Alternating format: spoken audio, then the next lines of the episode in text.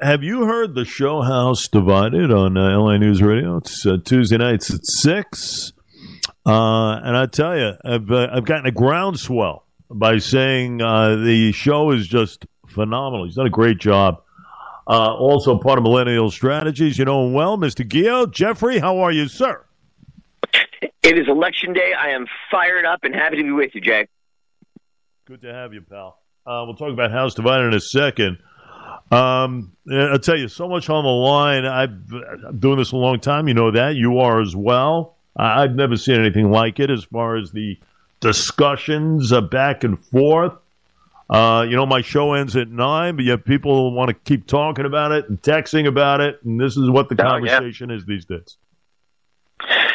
Yeah, I mean, this is just a massively important national day of inflection as far as what direction we want to take this country in.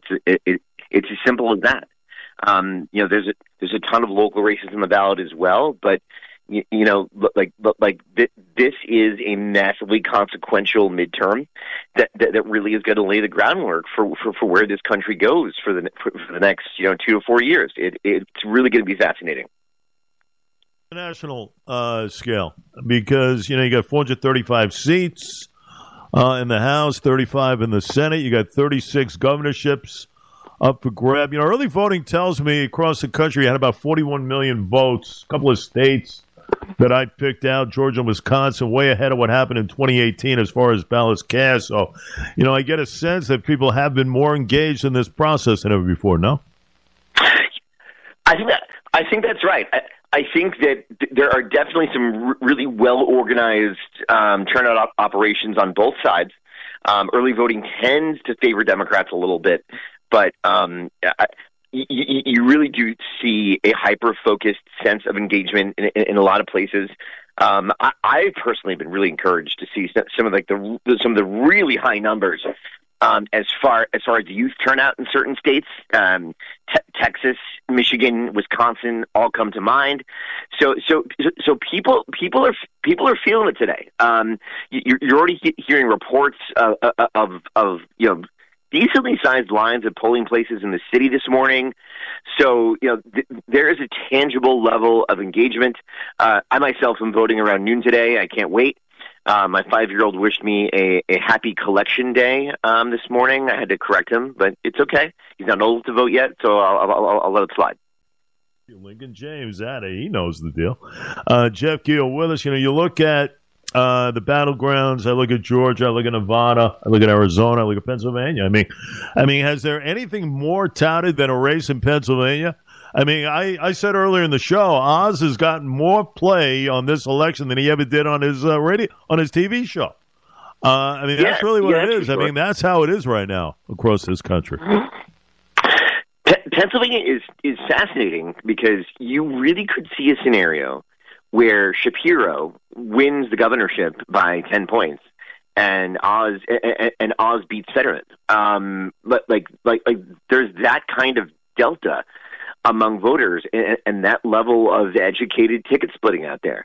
Fetterman should have never done that debate. It made him look weak. And as a result, this thing, and subsequently the control of the United States Senate is anyone's game tonight. Without question. Jeff Geo with us. We'll save the best for last as far as the New York gubernatorial. Let's get to Congress. First, second, third, and fourth. A lot of people are saying, you keep an eye on that fourth. Keep an eye on that fourth. With Gillen and D'Esposito, that could kind of set the tone somewhat as far as that race. But let's start there. We go 4-3-2-1. How's that of importance? 4-3-2-1. Gillen, of course. A staple in Hempstead's first woman supervisor over 100 years. We know that. And she's been very hard-nosed as far as her approach, going up against somebody who's been very popular, police force, the whole nine yards. And Anthony D'Esposito, how do you see that? Well, first of all, like a lot of races in New York, this one has tightened up significantly over the last couple of weeks. like, if you had asked us back in August, I think we all really felt very comfortable that Gillen would win this thing in the Laffer, and that has very much changed. I mean, Cook Political Report has this as a toss-up tonight. So very clearly, something D'Esposito is doing is resonating with voters, and or the overall electorate is certainly coming to the center / the left. So this is gonna be a close one. You know, D'Esposito, to your point, is a fairly likable actor in this environment, and in an election about crime, someone with a law enforcement background is an attractive candidate. And so, you know, despite like the rather tangible enrollment advantage, that this thing is going to be tight. But I called it on my own show that Gillen was going to pull this thing off, and I'm sticking with it. There you go. The third is an interesting one. Robert Zimmerman, heavily funded. You know, he streamlined right through a primary, really, and hardly got a speck of dirt on himself. Going up against the guy, George Santos, who made a very good showing, if you remember the last time, the third against Swazi, actually was ahead of Tom that night until they counted all the ballots, and that was it for George. But what do you think? I mean, does Zimmerman hold true as far as results of the primary? Does he get through this? So this is an interesting contrast between, D'Esposito and Santos, right?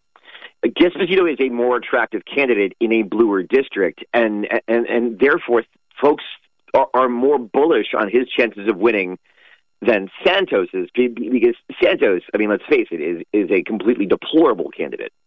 And you're also talking about the town of North Hempstead, Glen Cove, Oyster Bay, parts of eastern Queens. That is a 1 or 2% district where folks are well educated, and can smell a lousy, rotten candidate when there's one in their midst. That's what Santos is. Most of this guy's background is either unknown or fabricated. This is a guy who took pride in the fact that he bankrolled legal defense for January 6th insurrectors, and in a really lousy environment, where I think Zeldin will probably win the congressional district. The fact that Santos is so defective should put Zimmerman over. I thought he ran a better campaign going against Swazi. I don't think George has been vociferous enough. I kind of get a sense Zimmerman will have no troubles there. The second, once again, Jackie Gordon has been very silent on so many situations involved. And Garbarino hasn't been out there in a big way either, don't get me wrong. But he is still the incumbent, and he has been under the radar, but he has been, kind of a solid figure as far as representation. How do you see this? I mean, Garbarino hasn't had to be out there because Garbarino doesn't have to be out there. Exactly. At the end of the day, this is something that 538 thinks is a 97% Republican hold. I live here. I'm not going to vote for Garbarino, but I'm inclined to agree with the assessment. All right. I don't get a sense Fleming has done anything either. I'm sorry. She's been part of the legislature. She hasn't been out enough. I have no problem saying that LaLota will win by a large margin tonight, sir. I cannot help but agree with you, Jay. Nick LaLota is going to go down in history as the greatest Suffolk County Board of Elections success story of all time. This is a guy who was paid to sit at the Board of Elections in Yap Hank and stare at the internet all day long for a long period of time until they gave him a real job so he could run for office. And he has somehow manifested that into a seat in Congress, I think is what tonight's result will likely be. Because some are just obvious as far as the winners. I don't sense a problem at all. 1, 2, and 3 in the senatorial. Fourth one, Wendy Rodriguez, the newcomer. Now, she's been highly touted going up against Monica Martinez, very well known and everything else. Now, listen, both have suffered. They don't have a lot of money and everything else. But nonetheless, this is one of those races that you got to keep an eye on that fourth senatorial. I mean, I don't know if I necessarily agree. Look, if this race is competitive, it's by accident. This district was drawn for Monica Martinez. This is and should be a majority-minority Democratic seat drawn in Suffolk County. If the Democrats find a way to blow this thing, then they have way bigger problems. The 5th, does John Brooks get his magic back from the 8th of all those centuries? Heading into the 5th, taking over for Jimmy Goren's district there, going against the guy from the legislature who's really done nothing as far as putting himself out there. He has not been vociferous. Listen, I like Steve Rhodes personally, but I don't think he's done enough in the campaign. Maybe I'm wrong, but does Brooks get this 5th? A lot of restructuring and everything else going on here.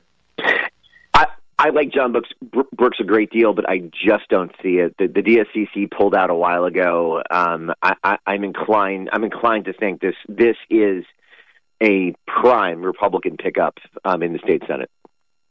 Jack Martins, that's an interesting one from way back in the days of Mineola, going against and Anna Kaplan, who's been a staple, part of that Long Island conglomerate and everything else. How do you see this? I think that Kaplan is going to be saved by the fact that perhaps the very best ground game that's been constructed on Long Island anywhere is what the Robert Zimmerman campaign has been able to do. They have run in lockstep with Anna Kaplan, Gina Saliti, Chuck Levine. That whole crew has really run a solid turnout operation.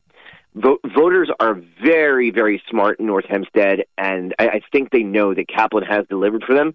Again, I feel like you're going to see a lot of ballots today turned in with Lee Zeldin checked at the top of the ticket, and then Zimmerman Kaplan checked below. I really do believe that, and I think that Kaplan wins in a squeaker. All right, couple in the assembly, couple of newbies on the block, that being Ed Flood, Kevin Surtee, Chris Sperber. They made a name for themselves. Got a guy like Peter Ganley going against the old war horse and Freddie Thiele. Interesting there. The facts remain, though, that Phil Ramos has been there a long time in the 6th, so has Steve Englebright, Jeff, in the 4th. Do they bow out as far as what happens later today? I mean, anything is possible in Suffolk County. Suffolk County is just like a dark evil place for Democrats today, and that means that longtime incumbents like Thiele and Englebright have to be worried. Englebright especially. That district in Setauket, Port Jeff has gotten redder over the years, and it is the epicenter for a huge turnout operation to get Zeldin's voters out there.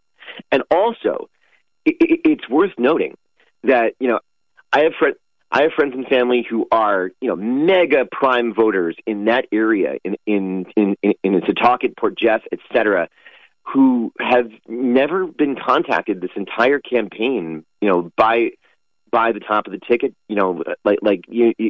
a lot of primes have not really been activated in this race, which is a reflection of the campaign being run by the incumbent governor.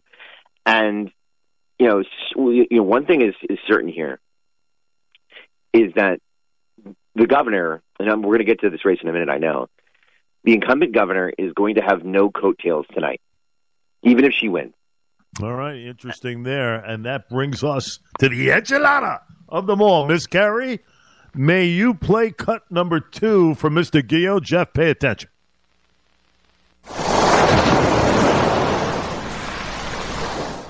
Man, that sounds like a wave breaking. The question is, what color is it? Is it red, or is it that of common sense, Mr. Jeff Geo?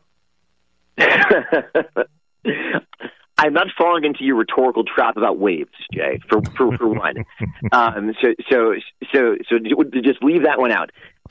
If you're asking me to handicap the race, look, on my own show, I I've been saying for the last, two, 3 weeks that that Hochul will win, but it's going to be ugly.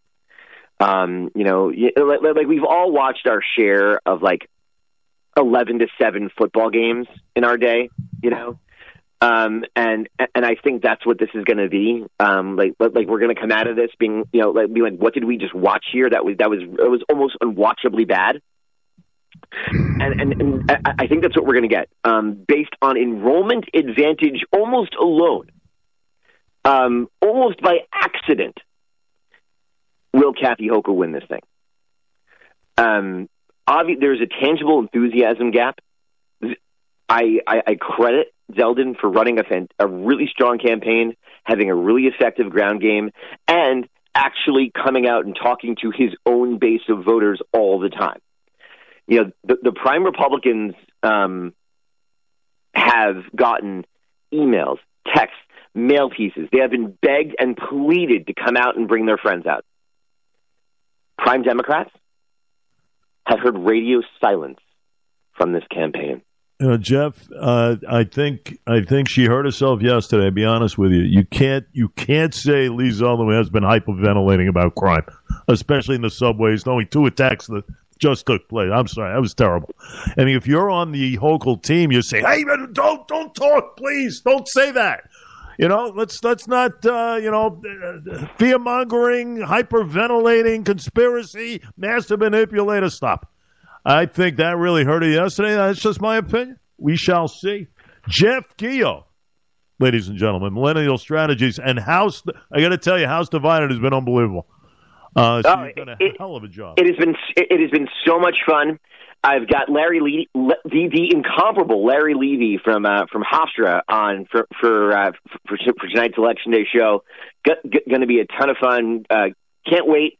And as soon as my show goes off the air, the polls close in Florida and Georgia, so our night of suffering can officially begin.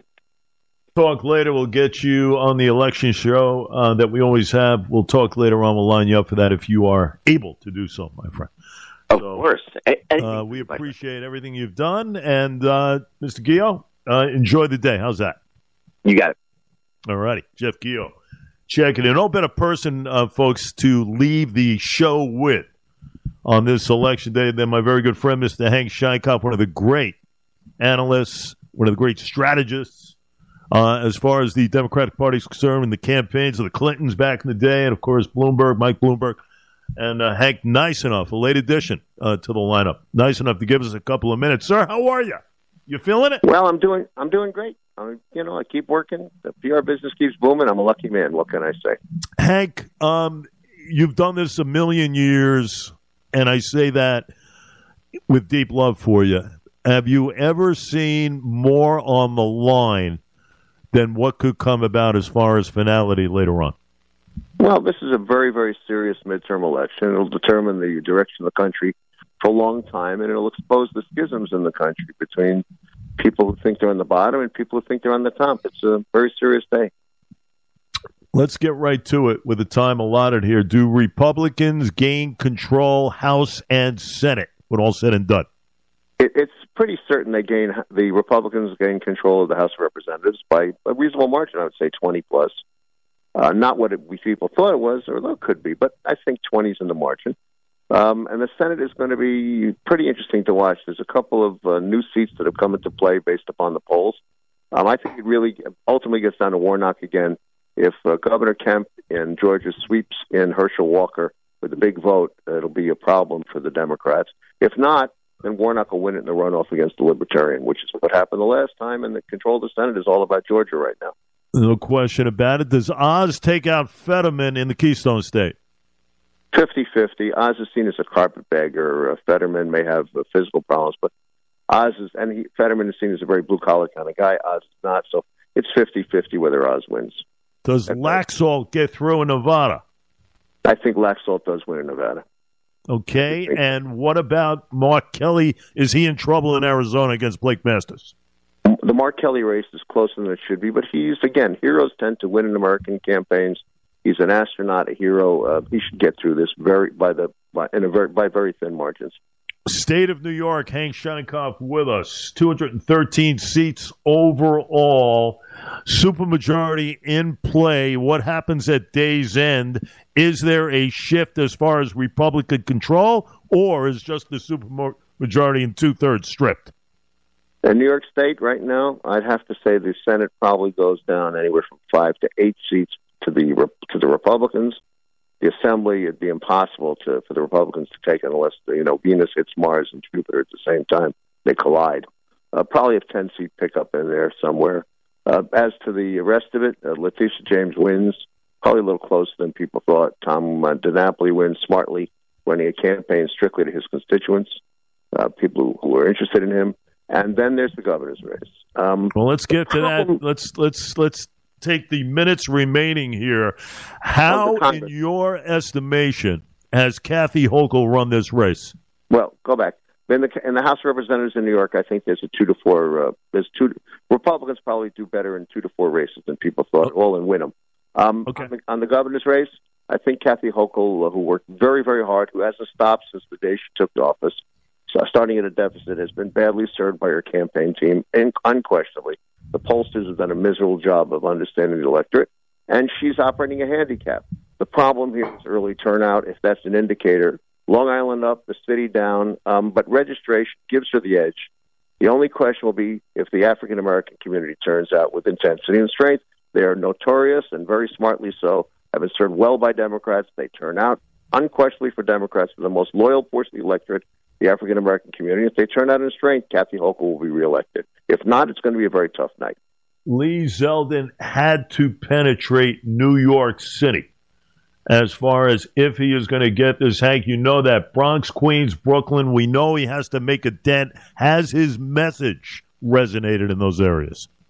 His message has resonated. The question is the intensity of whether that message is penetrated. Different issue. People are worried about crime. There's a general sense of chaos and disorder throughout the country, and New York is no exception. And when people feel that, they tend to oust the ruling party. And you look at, even with Bill Clinton's victory in 1992, people felt there was a sense of chaos about the economy and things out of order. They voted for Bill Clinton over the sitting president. You see this time and time again in American politics. Chaos, disorder, crime is part of that. Economics are part of it. People vote for the party that is not in power. So I'll ask you this. Do we get a duplication of what happened back in 1994 as far as the state of New York? It's not out of the question. It really isn't the question. And I think the ultimate deciders here will be the African-American community. Do they turn out with intensity for Kathy Hochul and for the Democrat, which they've done historically? And if they don't, today's Wall Street Journal has a story about shifting numbers among Latinos. I don't like that expression. Among people who trace their roots to Spanish-speaking countries, and blacks to some extent, but Latinos more so. I think you're going to see more people who come from Spanish-speaking countries voting Republican simply because their economic interests and their physical safety is at risk. So my final question to you, sir, and I won't hold you to it, is who is the next governor of New York? That would be... hard to say. I'm not trying to dodge. And, I never dodge on your program. I think that's going to be very close. Very close and hard to call. Okay. Very close. That's an honest answer. Hank, can't thank you enough. Couple of minutes. We'll have a late edition. Thanks for having me on. All the best. You got it. The great Sheinkopf, folks. Well, there we go. 3 hours in the books, went like 5 minutes. Now we'll do the replay. We're going to have a replay show tonight? No, because the Islanders are on. Islanders play the Rangers. So what's going to happen is the Islander game, which we're contracted to broadcast, that'll be played. You're not going to have the post game, thank goodness. But you will have our game as far as the political coverage. Tom Schlero, myself, Tracy, Corinne will be down at the Stereo Garden over there in Patchogue. Wall-to-wall coverage tonight. You do not want to miss it. We'll get you the results as they pop in, folks. But it's all about engagement today. It's all about engagement. And you got to get out and vote. I mean, get out and vote. And that is the key. Don't think, you know what, I'll do it later. You know what happens. Sometimes later turns into nothing. And the most important vote of a lifetime really went away. And I say that honestly. Because there is There is so much at stake. And again, you have nothing to complain about if you don't exercise your right to vote. I don't care where you live. If you're listening to me, we have people in other states that listen to us. If you're listening to me, get out and vote. Your vote is so important. All these politicians that say, it is so true. I mean, I've seen elections, even locally, but people have won by less than 10 votes. That's how important it is. It is so important to get out and vote.